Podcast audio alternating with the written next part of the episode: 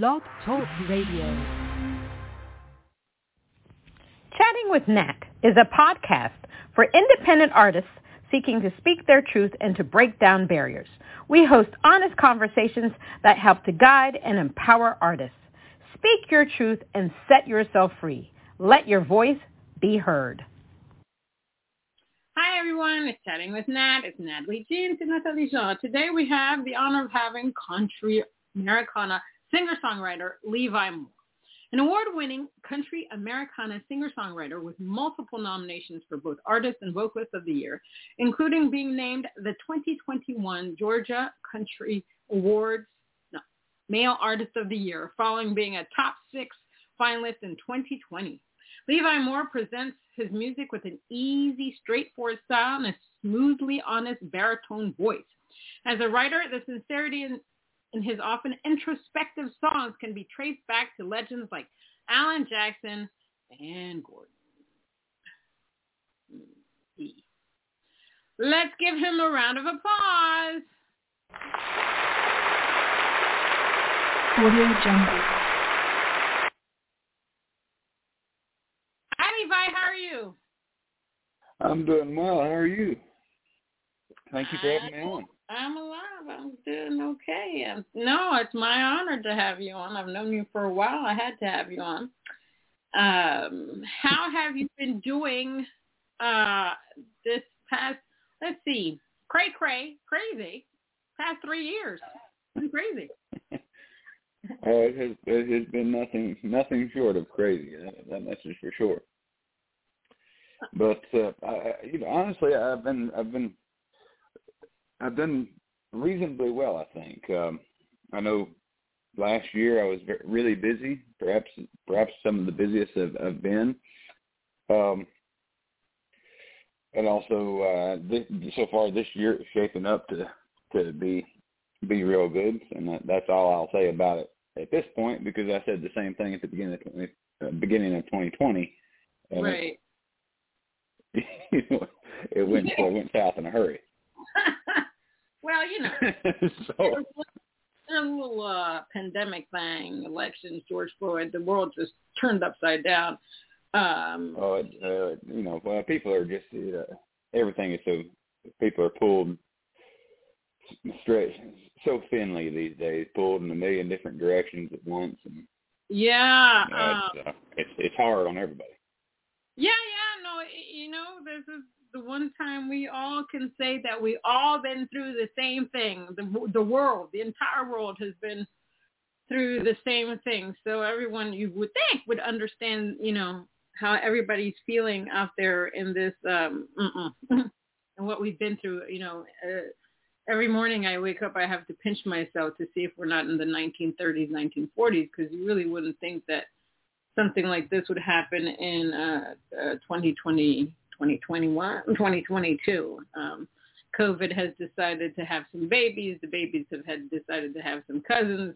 So it's just, you know, can't wait for the day that we're just so done with all of this. It's kind of crazy. Um, so one of the questions I like to ask people that come on here is this.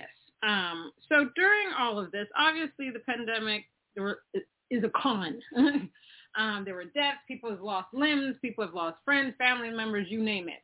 But there are pros to uh, the pandemic. Um, one of the things that I've seen, which is crazy for me around here, is family members walking outside together because before the pandemic, you didn't see a lot of that. Um, there are colleagues of me, mine that decided to cut back on work because they realized that they weren't spending enough time with their families. You have the pollution level actually went down when we weren't out in the street. Mm-hmm. So the animals in the trees were just like, oh, this is great. I hope they don't come back. Um, then I read several articles about people deciding to quit their jobs because one of the things that made people realize is that, you know, obviously we need money to survive, but it's almost better to do something that you love rather than you something that you're just doing just to not just to pass the time, but just to uh, to make money. And artists, um, a lot of artists that I, I interviewed um, said that uh, they either decided to rebrand, they decided they wanted to be more of an effective player in life. Um, a lot of changes uh, decided uh, people had decided to make a lot of changes in, in their lives, or they decided to say that there was a lot of self-reflection. So during this time, did you take time to self-reflect? Did you change anything? Um, are you still the same? What do you want to present out to the world with your artistry? I, I think. I mean, I think it's virtually impossible in a situation like that, and and, and uh, for for people not to not to change to some degree. Right. And and I think it's a good thing. You know, to to to uh, allude for a minute back to what you were saying. You know about people uh, reevaluating their their the reason why they work or the jobs they have and and why they do what they do to spend time with family and things like that. And I think from time to time, uh, in this case, it was the world mm-hmm. but, but many times in, in many different areas and and degrees, the people as a whole we need those little moments of of, of challenge or right. uh, hardship to to to force us to reevaluate. Right. And and I mean, as we we talked about before, uh, uh, and we both know as as our, all artists know it, you you don't grow very much if you're not in in a comfort zone. Right. You know, you you have to. I mean, there's moments where you step onto a, a a little bit bigger stage than you've been on before. Those, you know, those are your, the moments where the most most most growth happens. Right. and and of course we'd we'd all like to be able to to have those moments uh, on our own uh, our own terms, you know, such as mm-hmm. stepping onto a stage, something that we've worked for. But sometimes it comes along just like the pandemic did. Right. Uh, it, it sneaks up on everybody and, and blindsides everybody, and and you're you're forced into doing it. Right. And so, yeah, I, I went through. I went through. I know as just as an artist, uh,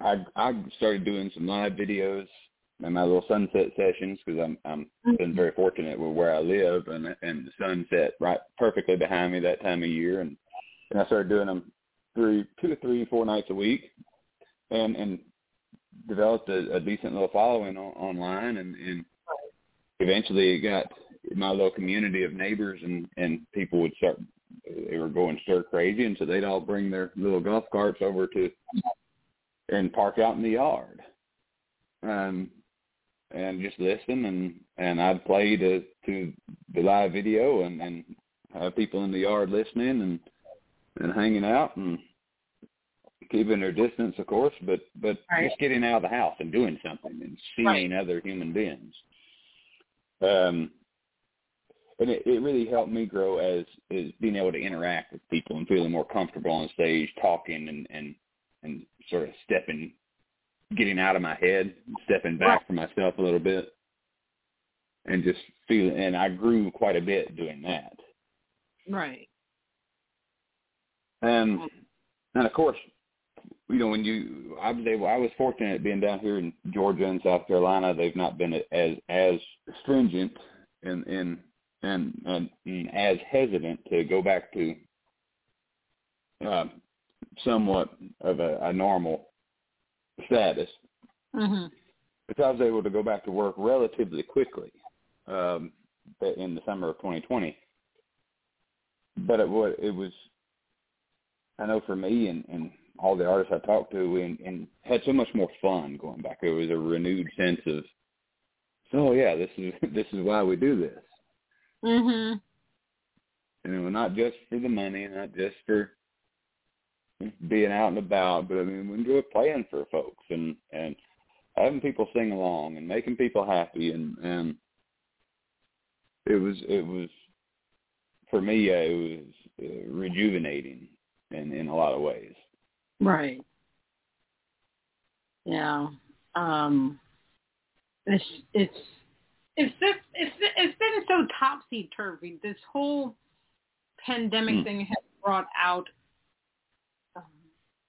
a lot of, for me, a lot of realness in people. There's a lot of things I didn't mm-hmm. know, a lot of people that I learned during the pandemic and the rest of all the other crap that we were going through during this time. Um, you know, there's ah, there's some friends I still have and some friends I don't. That's just life. Right. Because I just It, it, well, it is, isn't it, yeah, uh, You know. I mean that's part of it. It, it takes again. I mean that's that those little uh, times of, of hardship. yep, You know, and I use that use that term loosely, but and sort of that uh, in this in this sense, uh, sort of a an umbrella of sorts, umbrella term of sorts. But those Right. times of hardship is where you, you do you find out both what oftentimes what what you are made of and what other folks are made of. amen to that. And Yeah. that's uh, I mean, that's it's it's not. I mean, you always hope for the best, but you you you never really know until you get into those situations, and it's important to know. Hallelujah. Amen to And that. it, it, I you know. I, I, I, there's been a, there's been a lot that has changed in in the world. Mm. Um, yeah, I wish we would. Of course, I wish a lot of things would. People's tensions weren't weren't so high. Um, Mhm. Yeah, I mean, yeah, that's, that'd, that'd be nice. It, That it, would be- well, it's, I mean, there's there's so many things that you know there was there was a, a moment there when the pandemic started, and a few little moments throughout it that people, as happens with with those little time in those times of hardship, they they sort of forget the rest of it. You know, Right. we, we were say, okay, well, we're gonna get through this together, and we're gonna, you know, do this Right. and do that. All the, and then it was that didn't last very long because it was immediate, immediate, immediately politicized, as everything is these days. Um, you know, so that that's been my my main pitch in, in talking with people lately is rather than me whether it's my family or or friends or or whoever uh, I find myself discussing such things with is is you know whether or not different different viewpoints are fine and are necessary. It's you know it's it's your ability to uh, a person's ability to to listen and and think and consider respectfully right.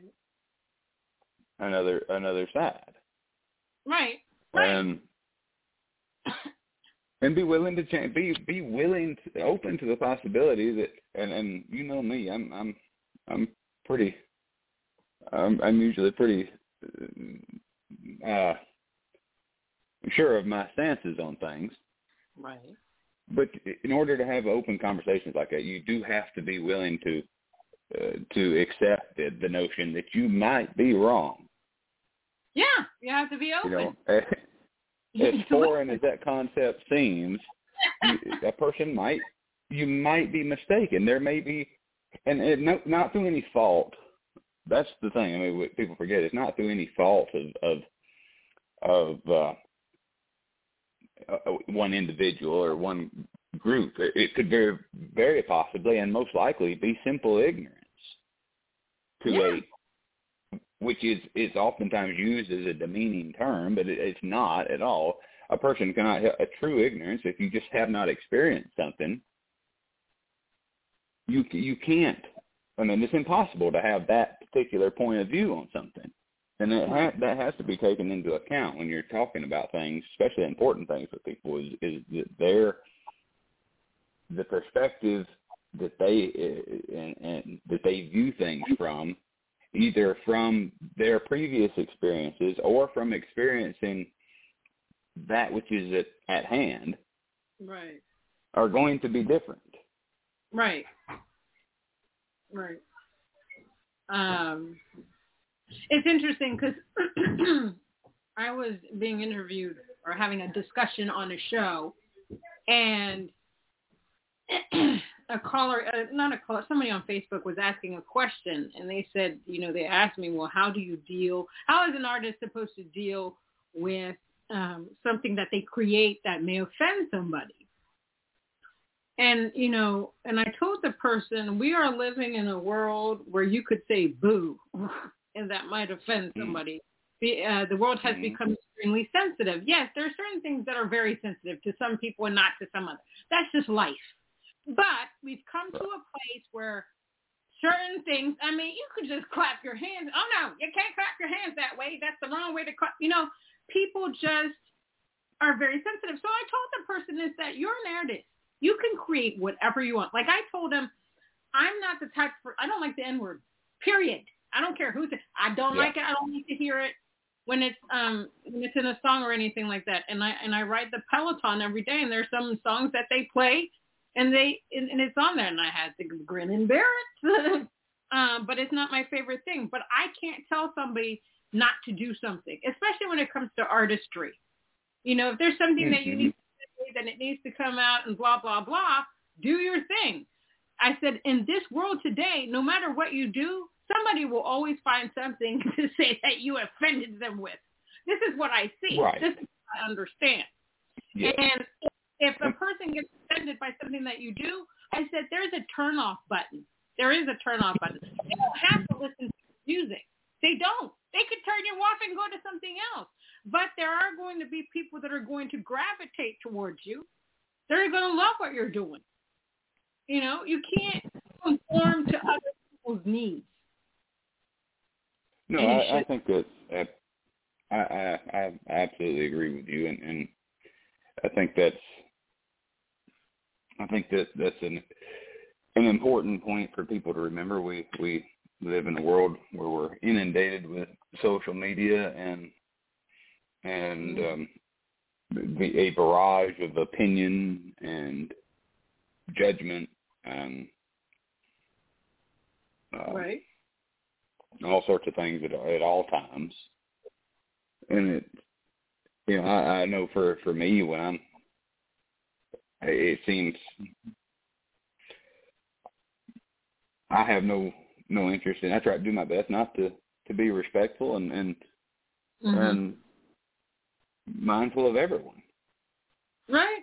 I try to You know, on- and, and and deal with people on a on an individual basis, which I know we've talked about before. I mean, because that, that's when you when you get into to grouping people together, Mhm. that is the the basis of stereotypes and Right. and, and things like that. And it's it's easy to do, but it's it's wrong to do.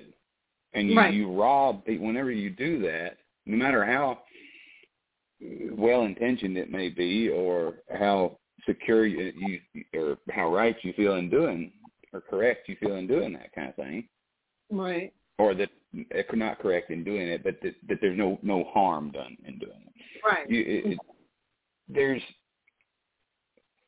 it's it's impossible to not by virtue of, of grouping a large people into one group you miss so much of the the magic of what is what what people are what individuals are Right. i mean yeah every, there's i mean i can't think of of anyone i know or very many people i know that that I just love everything there is about them, Exactly. you know. Exactly. And I think everybody is, is that way. I mean, there, there's, but man, if you if you go through that and and, and they ha- and people have to check off a, a the boxes on a list Mhm. in order for you to to to meet them or appreciate them. Well, you, it's very it's, you've hardly given them a chance. That's right.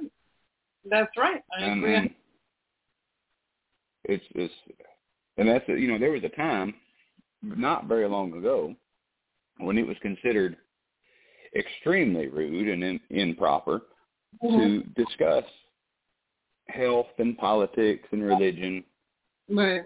and stuff like that in an in out in public or in an unsolicited manner. Right. And that's that was not that long ago. But in in today's world, it has become almost a a litmus test to see to see if you're compatible with someone. That's right. yeah. And that you, and that's not you know that that's that's an impossible circumstance because you it, it goes back to the uh perspectives and, and their own life experiences and things. Right. That is so true. And so it's never going to be the same. And, and that's right. Anyway, that's yeah, it. That's right. Now, let's talk about Levi Moore, the, the musician here. So, what was it about music that you were just like, okay, Levi Moore not Levi Moore and music needs to go together. Was it something that you saw, you heard? What happened in your life where you were like, okay, music's my thing. I want to make a career out of it. Um, there were several little moments along the way. Um, the the first one where it, went from being just something I enjoy doing and a hobby, right, to hey, maybe this is something I can do. Right. It's been, oh, I don't know, ten, ten years ago now, I guess. I was twenty, twenty-three, so 11 years ago. And I was right out of college. And I had a good friend of mine who was a teammate of mine in college who taught me my first three chords, and he was there at key moments to he's the one that said, "Hey, man, sounding better. I think you know. I think you're about about ready to go to to an open mic, which is you know, which is a big. That was a, that's always a big step going from you know, playing at home to stepping out into to your first open mic in front of people. Right. And and he got me started, and then he was there to encourage me on that, and we we we were done with football and out of school, and and we decided, well, my dad had a a real good friend of his from from years ago that was a songwriter in Nashville and had been for quite some time, and we go, well, let's, let's drive down there and let's just the two of us head down to Nashville for a couple of days and and meet with him and see what see what he has to say, and just mm-hmm. go have fun. Right. And we did. We had a blast, and and that was, I mean, we we set up. As soon as we got into town, it was cold and blustery, but because we were, you know, twenty three year old kids from southern Missouri, we put on a coat and grabbed our guitars and went and stood on some random corner off of Broadway, I think, and sat there, played a few songs, and man, earned a couple dollars. Mm-hmm. And uh, I mean, so I mean, we were freezing and nobody was out, and everybody was in a bad mood, and so. so so it wasn't it was but it was fun we still we had a good time right um but then we went and the next next morning we got up and went and had our meeting with the fellow, and each of us played a few songs for the for the man. And I mean, decidedly, my my friends were were much much better than than mine. But uh, I was very new into songwriting and just just scratching the surface of trying to put rhyming words together in a decent meter. Um, but he really he complimented me on on the tone of my voice at the time and say, hey man, you get you know you've got a great great tone, great sound. Keep keep writing, keep playing, keep working at it. I think there's there's something you're not there yet, but you know you you've got something, right? You know that's marketable. And and obviously, you know, that was sort of a light bulb moment. I said, well, Okay, well, maybe. um, so I went back home. I, I continued. We that was really the extent of our our meeting. Nothing, nothing magical happened. We just had a good time, and but it set me on a course, or began to set me on a course. And I I got back got back home, started writing and playing more and more. Got a few more introductions and opportunities, and not too much longer than about a year or so after that was when I started. I went to work in the oil field. Because yeah. I, because I I had sort of been by that previous experience in Nashville and with a few other things I had been I had been bit by then, you know, by the, the music bug. And I was my degree is in animal science and um I was work training horses and working a couple of cattle ranches and, and things like that. And, but I was getting antsy. Right. I was 23, coming 24, and and getting I was getting getting antsy, sitting around small towns and southern Missouri, and not really. So man, there's this is definitely not what I want to spend my time doing. Right. I was play I was playing a few weekend gigs at at uh, a cool little bar called Times Lost, which I, I think is closed up shop now, unfortunately. But and a couple other places that were nice to nice enough to let me come in and make racket. Um, after I got to the oil field, because I left from the time I I sent sent off an application, I drove down and my application was well received. So I drove down and met the manager, talked with him for uh, an evening, and packed my bags and left It was all in the span of about three days or ten days. It, it was it was a very quick thing. I was ready ready to go. Right. But and I didn't. I figured, well, I'll I'll keep playing. I mean, I'll play. I'll just move down. I moved down to uh, right around, around Conway, Arkansas, and well, I'll find places to play, do something. But I got we got busy, and Right. it was about six or eight months before I did a whole lot more than pick up my guitar. Mm. I didn't play any. I, I played no shows. Didn't. No, I wrote no songs. I didn't do anything. I barely picked it up for the at least six months and probably the better part of a year. Right. And then I I, don't even recall exactly how I, how I met the fellow. I don't know. Uh, somewhere somewhere out and about, and we got talking about music.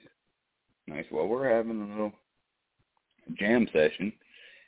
If you want to come come join us, um, play a few of your songs, and sort of like a uh, open mic jam session kind of thing." I like, "Well, yeah, I'd love to." So I went I went back and polished it. Tried to remember a couple of my songs, got my guitar in tune, and I took off. Mm. And I went down there, and, and when I that was when it set in.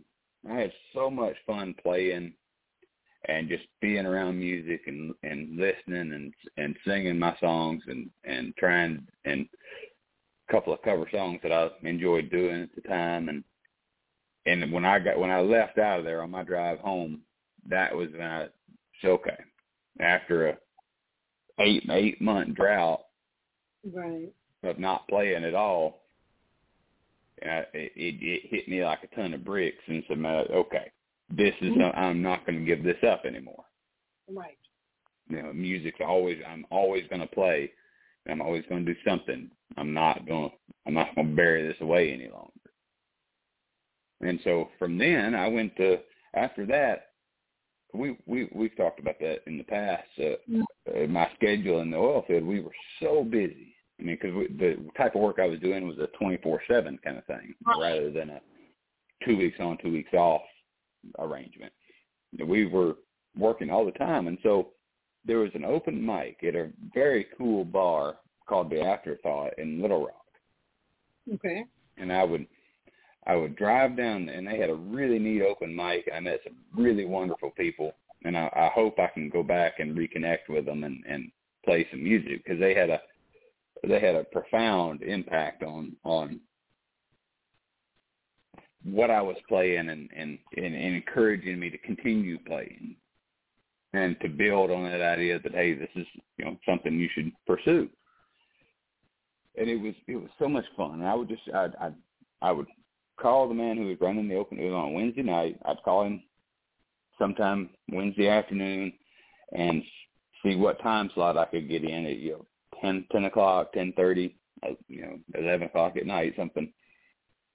And I would get home from work around eight thirty Right. get cleaned up and take off and drive as quickly as I could down to the bar and run in there, talk to a few folks, and and you got to play two songs, maybe three, on an on a rare night if it was slow. Most nights you got two songs, and I'd play my two songs and then hang out and listen to people and and talk to folks for a while, and I'd drive back home at one o'clock in the morning and wake up at four o'clock and go back to work.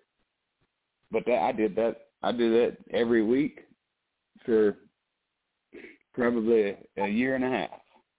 Wow. And and that was that was my that was all the time I had. I mean, that was sort of the extent of my my music in those days was just going and playing a couple of songs. um and that was I mean we just we just worked all the time so there was no time to book anything and I couldn't even if I did have time it, we it, because it was we were on call 24/7 I couldn't actually book anything because I might get called into work. Right. And and so finally it came time to get out of that and and so I'm gonna pick somewhere to go. I knew I wasn't ready. I, I've had plenty of people ask me since I've been down here on the coast playing. So why didn't you go to Nashville or something? Hmm.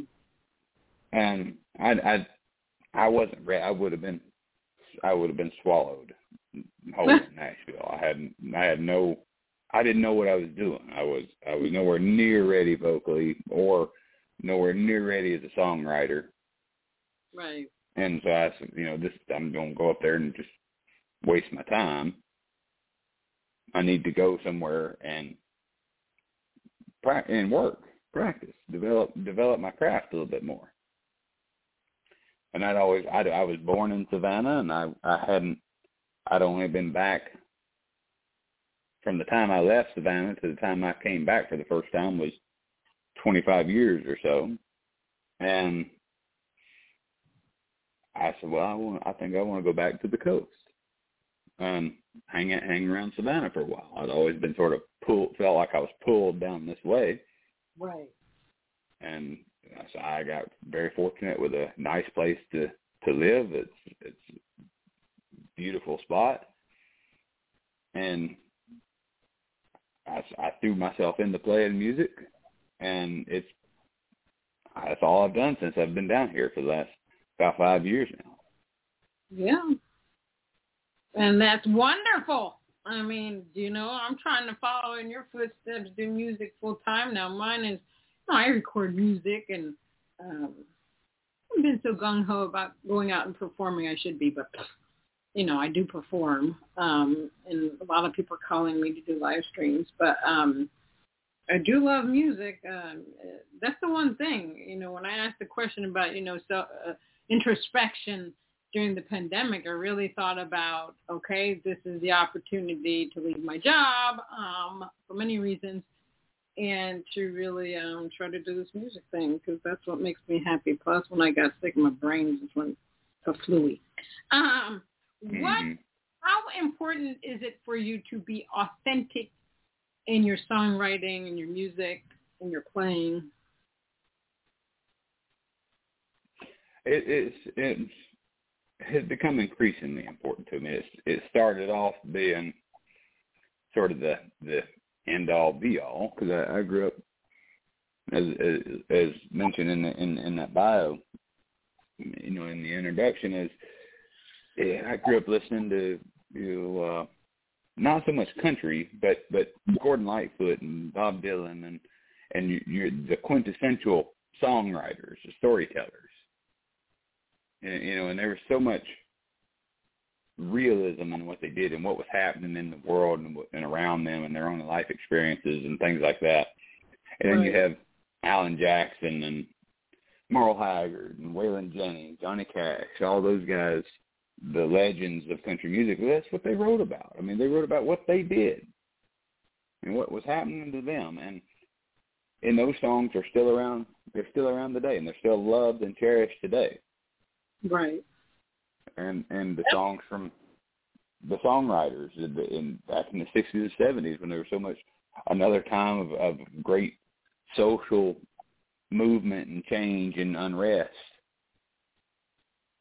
Yeah, the, they they song there were songs that were written from the heart about what was what was happening, and they were still around, and amazingly still many times appropriate for can be applied to what's happening today.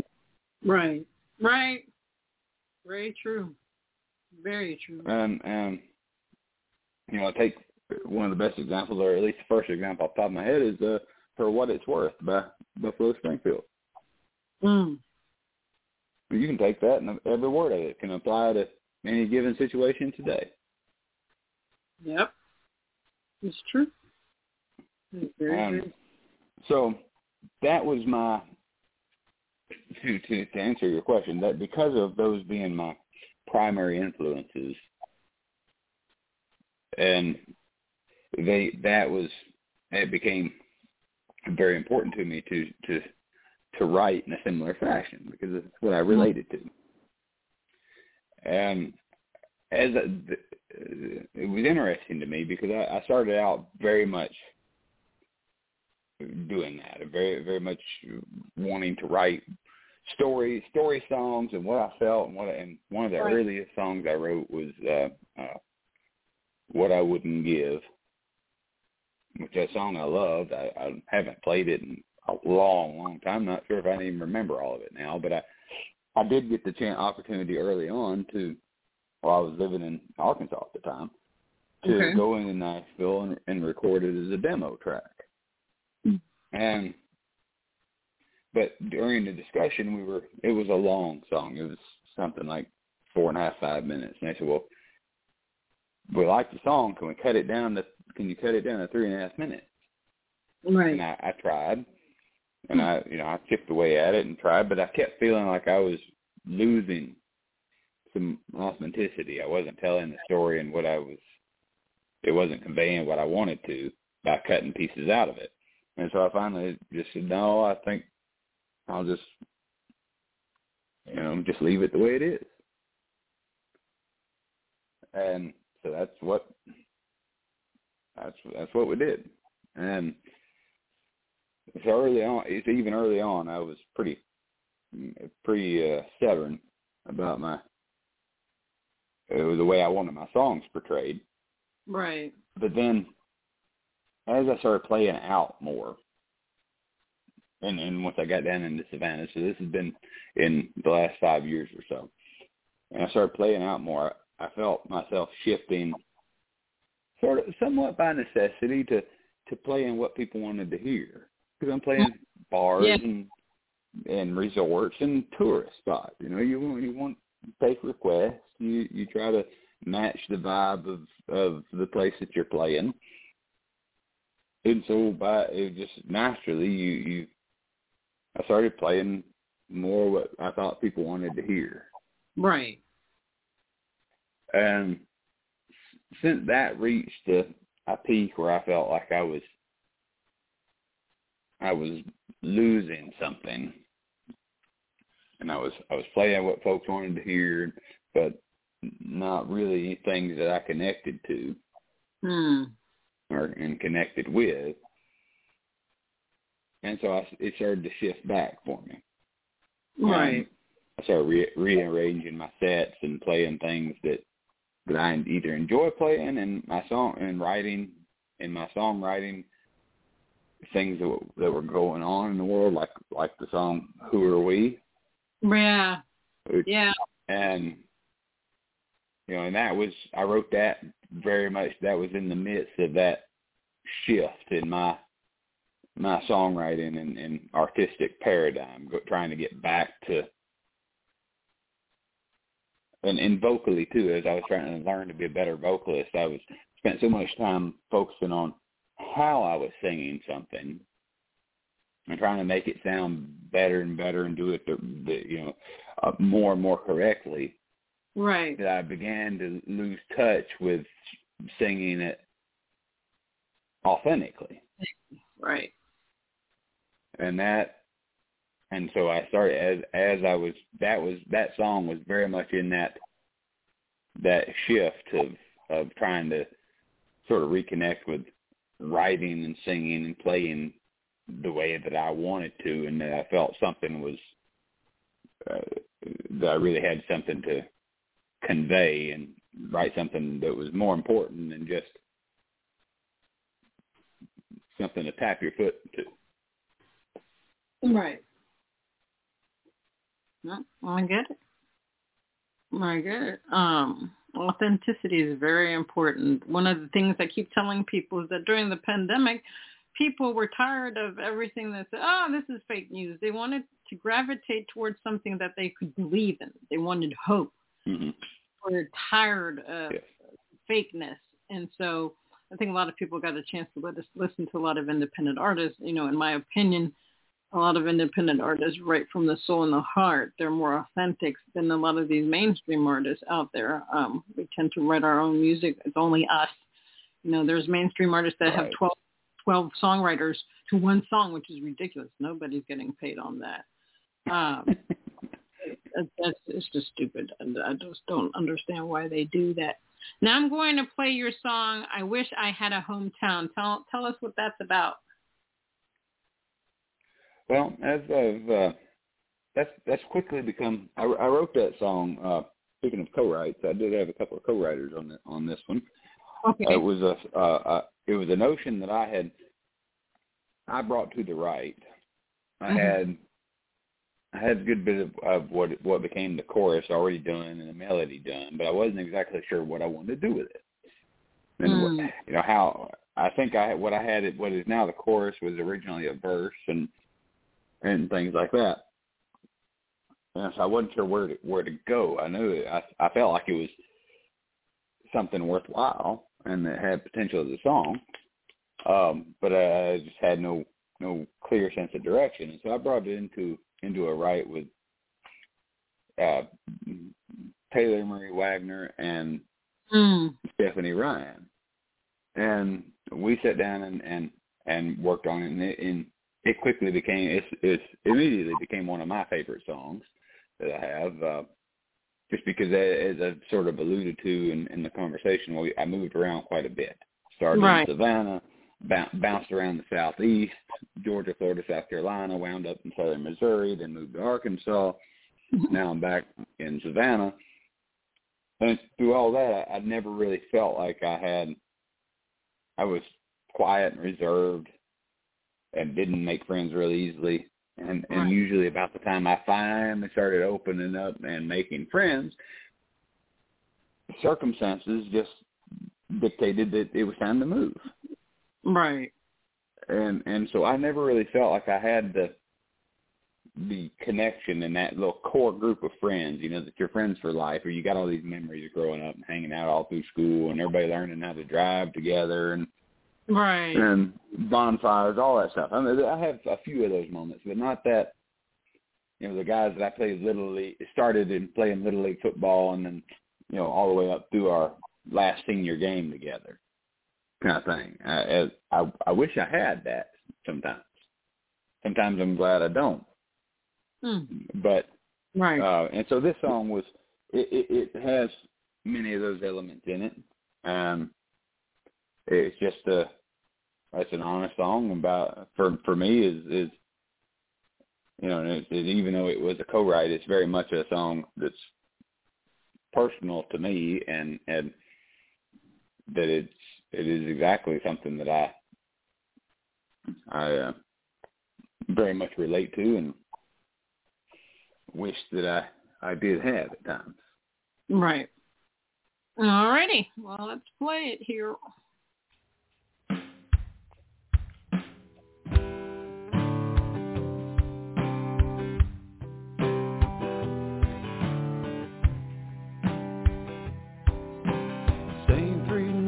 By the front door.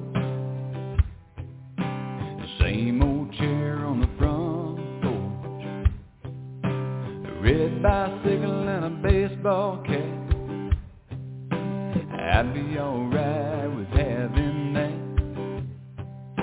I wish I had a few old friends to reminisce on where life began. Everybody waves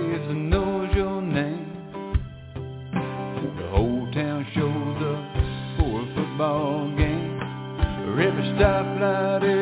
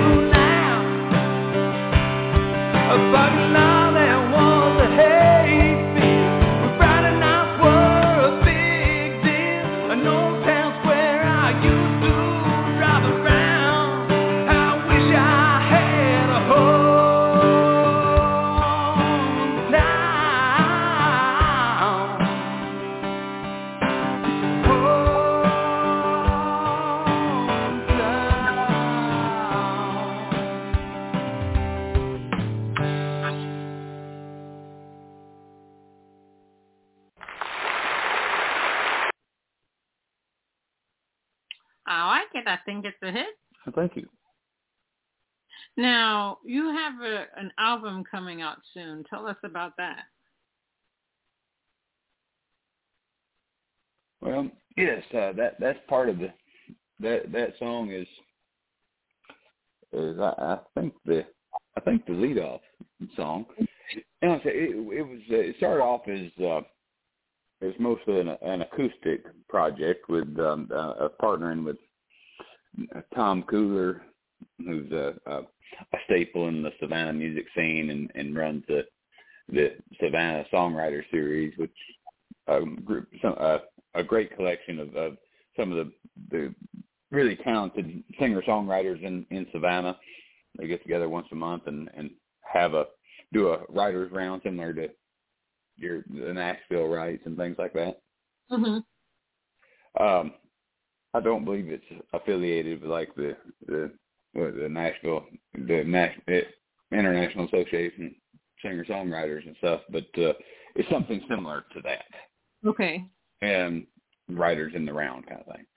Mm. And he has different people on every week, but he's been he's been doing that for years. Been playing down here, uh, very well known, well respected in the area. And then yeah, we recorded at a little local studio here that was our Eddie Rocks is our sound engineer on that. And just start off, it's just it's an acoustic album. It was something we wanted. We just wanted something to to get some songs together and and and and started. Right. And then, of course, Eddie got carried away with that song. We all like that song, and he so he wanted to start adding stuff in and and uh having having fun with it. And so that so now it's a hybrid between an acoustic thing and and some some additional effects. And and I also think that it, that song in particular is one that is um, real high on the list as far as being revisited and really take our time with it and dig into it. Um, but yeah, that that that EP, I have the physical copies of it now, and I'm I'm selling them at uh, some of my shows and Ooh. and passing them out here and there. It's a, it's a five song five song EP, and we're still waiting on on the digital to Part. get a confirmation on the digital release. Right. But of course, as soon as, as soon as I have that, I'll I'll pass that inform- that information along, and I'm looking I'm looking very forward. It's been a long time coming. I'm looking forward to having. Yes, it has. Yes, it has. uh, know, I've uh, been asking you for years now.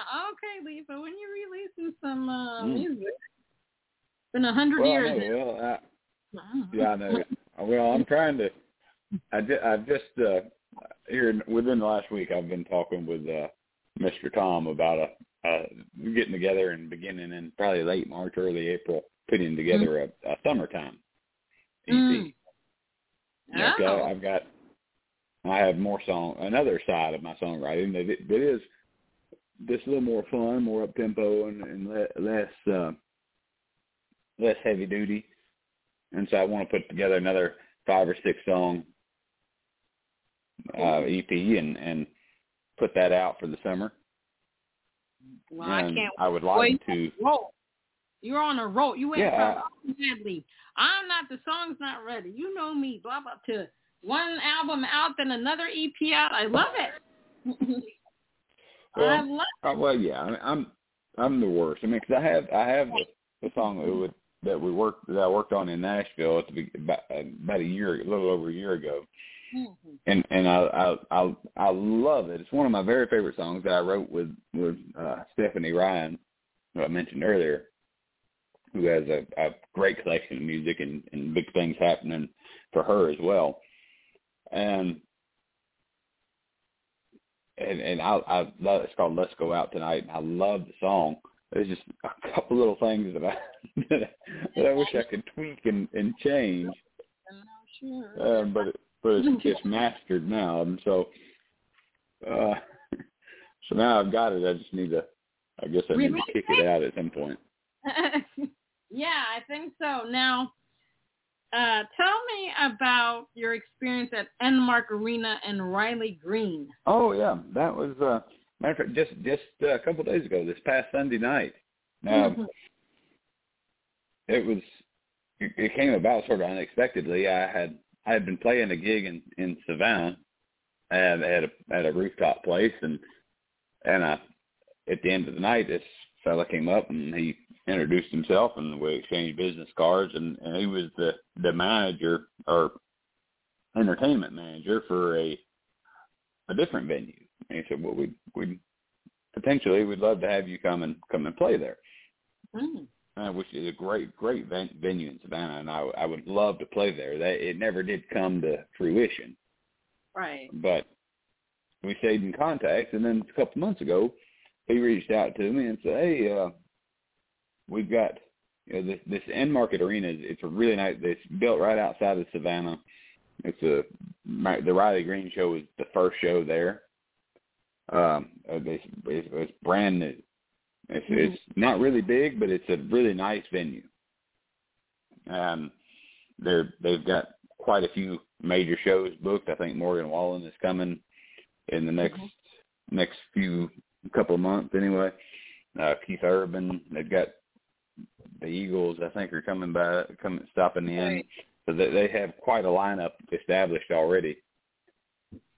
And it was uh, he reached out and he said, "Well, hey, we got Enmarket Arena is is getting ready to get started, and then Riley Green is playing. You know, would you be interested in? We're looking for someone to play uh, like a pre-party, Mm. and so would you be interested? And are you available and interested? And I was, well, yes, on on both counts, of course. Um, and so I. uh I, I jumped jumped on that on that opportunity, and and they've been they've been wonderful to work with. We had a blast playing. I, Mr. Tom Cooler again, who helped me with with working my sound and stuff like that. Cause, and and the idea behind it is, is really a great idea. I think uh, after after talking with you know being there, it's a really it's a really cool space. They're still developing it and working on on getting everything lined out just right. But they're the by late spring, early summer, they want to have everything finished up, and the the concept is, which is new to me. And then uh, you, I mean, please uh, tell me if you've heard of anything hmm like it. But this whole pre-party idea, there had there of course you had your concert. Like I think Corey Smith opened for for Riley Green, and then there was a I, I I'm drawing I I hate it. I'm drawing a complete blank on who is the the first opener. There's two opening acts, and I hate I hate that. But um, but the idea is before you know you have your you have your your primary act and your opening acts and the, the main Right. touring touring acts come through. But while everybody is queued up outside and, and hanging out and waiting to get in the doors like they do, everybody Mhm. just gets there and waits for a couple hours to get in. They they want to turn it into an actual event unto itself this Oh. pre-party thing, and have have their you know food trucks and beer vendors and have live music outside, and just sort of turn it into very almost like a like a a, a college tailgate kind of thing Yeah. bef- before a football game, which I think is a brilliant idea. No, that is smart. It, it, it's a it's a ton of fun, and it was cold and and dreary and nasty Sunday Sunday afternoon by Savannah standards at least. but we had a we had a blast, and it and it especially being as cold as it was, and which is I, I'll probably get grief for uh elaborating on it, but it's it was I don't right around forty degrees or so, but kind of rainy and gray Right. and just generally nasty. And down here on the coast, uh, that that kind of weather gets cold and awful in a hurry right. because of the humidity. It's the same reason that 85 degrees down here can feel like a uh,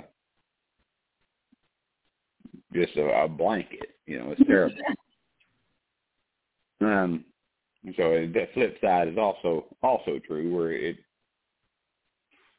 45, 40 degrees can can feel just just miserable. In that circumstance, it was I was freezing, but I was having a blast Right. playing, and it made it made the wait outside for people while they're waiting to get inside. It made it much more bearable, I think. Yeah. Yeah. Yeah, something to Um, have fun. Yeah.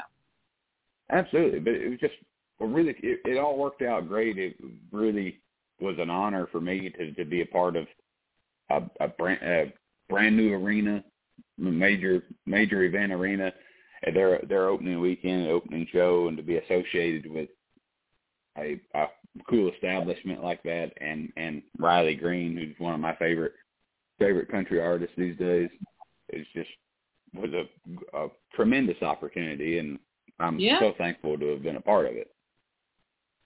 Awesome. Awesome. And I'm sure there's more opportunities to come. Now, you also won 2021 Georgia Country Awards Male Artist of the Year. And you were in the top six finalists in 2020. Now you're becoming a true star. I remember you were a little whippersnapper. Um, Uh, well, I don't know how that. I'm not real sure how that came about. Uh, again, that's another one of the things I'm, I'm extremely honored and appreciative to have been included in the lineup and to have made the, the been in the finalist the last two years and then to and to win. win it this year. I was well, like- true true to form. Well, true to form to me, I, I- you know, I was I was I wasn't at the award show. I was I was playing a gig. Right. I was in Savannah, that. and uh well, I figured I might as well. I mean, that was playing gigs and staying busy was the reason I was in the running, so I might as well Right. keep doing it. And so, of course, I I had no, I had, I really had no, no expectation at all of, of Right. Of of winning. winning it, or I might have, might have better made a, a bigger effort to be there. But No. so I was, I was about halfway or two thirds of the way through my through my gig, and I got a, a text that said, "Hey, you, you won." you were like, what? who? Well, me? What? Uh, yeah, yeah, uh, yeah. I couldn't couldn't believe it. Uh, You work hard. yeah, it's uh, yeah, it, it's a it's a great thing. There's some really talented musicians. It's, it's um, Georgia Georgia artists, and Georgia has turned out some amazing musicians over the over the years, and in the country music world and and classic rock world. And so the Georgia Country Awards does a great job of, of sort of highlighting the the uh, independent and local artists around around the state and trying trying to bring them in and and give them a place to play and, and an award show and showcase uh, Right. in in the fall of the year.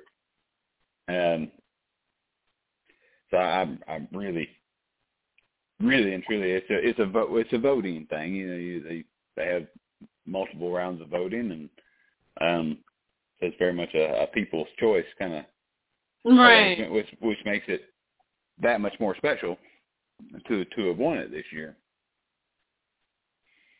Um, so I, I I finally did because I wasn't at the award show. I finally did get the the the little trophy thing in, in and I've I've I've got to I've got to take a a good picture with it and for social media and to, to so they can post it on their website.